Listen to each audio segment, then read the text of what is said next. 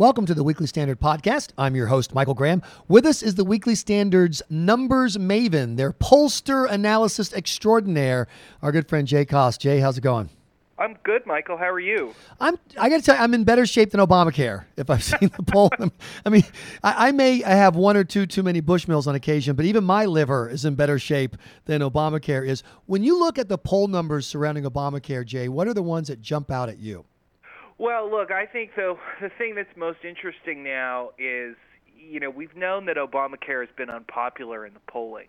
Um, it, it has it has since its passage never been uh, more approved than disapproved in the average that Real Clear Politics conducts. But what we've seen lately is um, you know a shift it's becoming more unpopular. But I think what what we're seeing in particular is what we didn't see in 2012, and I think what a lot of conservatives were hoping Mitt Romney would do would be to connect voters' dissatisfaction with the law to to induce them to move against the president and right. say, you know, he passed this law, you don't like this law, we got to get rid of this law, you got to vote him out and the Republicans in 2012 failed to do that. And and you know even with the shutdown theatrics, they failed to do that as as well. But you know the the laws botched, bungled, you know, obscene mm-hmm. implementation is really doing that which Republicans had failed to do. I mean, you see, and I would argue, Jay, they couldn't do it because the perception of Republicans is so poor that when Republicans say uh, President Obama is not telling you the truth, for example, people, a, a significant no, amount of the uh, electorate simply shrugged that off. But when they see the president himself saying things that aren't true, and then they see him trying to flip flop and twist his way out of it, it's so painful. I think that the best selling job the Republicans have done is by not selling, just letting President Obama and Jay Carney and uh, Health and Human Services Secretary Sebelius speak. They're doing all the damage that anyone could do.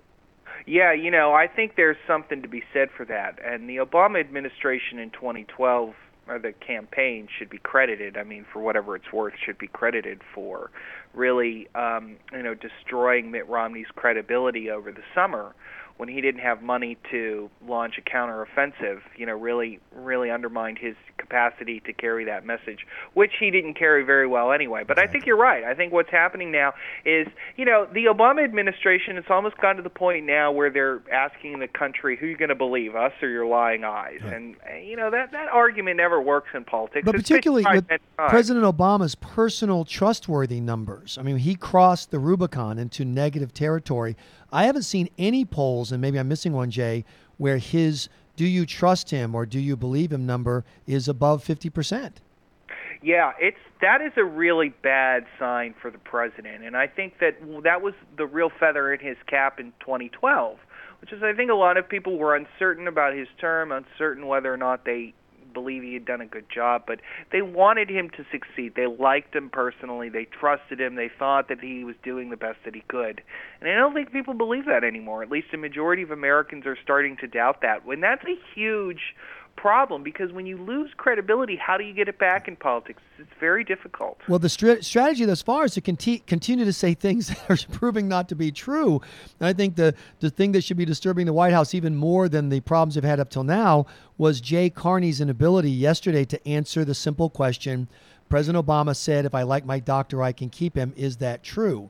And w- once the you know people start figuring out, particularly older voters, traditionally Democratic older voters, start figuring out that their doctor could be at risk, I think that makes it even harder. And then once they, because that's another layer of the you can't trust what he says and you can't trust him on something that really matters the guy who actually examines you in that cold, white, you know, examination room. Yeah, I think that's right. And and you know, look, this is a problem that a lot of presidents get themselves into uh historically when they you know, it's almost like they get into tr- they they when they get stuck in the mud, you know, and and they just end up spinning their wheels. And they just keep trying to do the stuff that they'd been doing before. They they don't think outside the box. They don't adjust adjust their strategies. And you know, in this case, the White House was wedded to a series of talking points like, you know, you could keep your doctor, you could keep your insurance that weren't true and they were known not to be true by people who took time to look carefully at the details. You know, even before all of this news started breaking about how it's actually now becoming not true. You know, people who were in the know knew that this was going to happen. Uh, and now that it's clear to everybody, you know, they're still making the same claims. It's almost as if they don't know what to do with themselves. Um, and you know, you get these reports coming out of the White House that they're in crisis mode, they're hunkered down. I, I think that's all of a piece with this. I think they just they're not certain what to do. They don't know what to tell people, and they don't know what to do with the law. You know, I think they're they're still under the impression or at least have the hope that things will iron themselves out and they just have to hold the line long enough. And that that is looking like an increasingly um, forlorn hope. strategy. A yes, forlorn exactly. ho- there's never been a hope more forlorn than the hope that Obamacare is going to suddenly start working. So let's talk now about the uh, next election cycle 2014 uh, Kay Hagan in North Carolina's numbers have just plunged um, uh, Mark Udall in Colorado doesn't even. Ha- I don't think he has an official uh, opponent, or if, you know, certainly not a, a, you know he, he wasn't perceived as being in any danger recently. Now he's kind of losing to insert Republican here. Those are two states where Democrats had made progress. What is 2014 looking like, and what could they do today, Jay, to help inoculate themselves for 2014?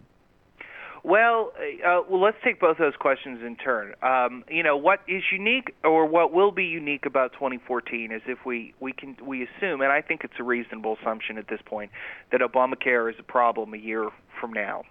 Um, you know, that's going to put these Senate Democrats who are up for reelection in a unique position, a unique difficulty, it, because uh, you know, uh, one of the advantages that you have as a member of Congress is that your connection to public policy results is always sort of vague and hazy. The way Congress is organized, you know, you right. sit on this subcommittee and and you you know pr- present this bill or this amendment. You know, voters have a hard time connecting your actions to the state of the world, and that gives members of Congress an opportunity to claim credit for things that they didn't actually have anything to do with and deny blame for stuff that they did have stuff something to do with.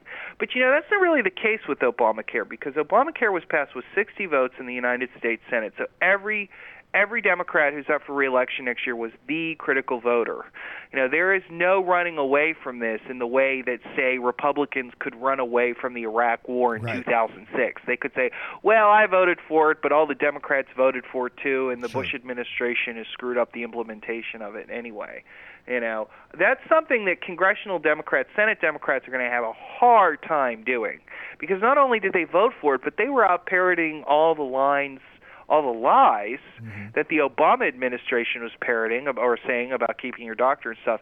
And so in that situation, you know, you you look at the Senate playing field and you figure you know the potential for Republican pickups is pretty strong because you have a whole series of red states, deep red states, South Dakota, West Virginia, Montana, Louisiana, Arkansas, that all have congressional uh, Senate Democrats are holding those seats and they're either leaving or they're up in a tough reelection fight. And then you have these purple states like Virginia and Colorado and even Michigan. Those are states where conceivably the Republicans could pick up a seat. Those states are always close in presidential election years. And you know, look, if the Republicans if if 20 2014 turns out to be the kind of year where Republicans win you know the national popular vote by say seven points 52-45 which is not a blowout by any historical extent. But a 52-45 year would be the kind of year where mark warner in virginia and udall in colorado should would really be sweating it.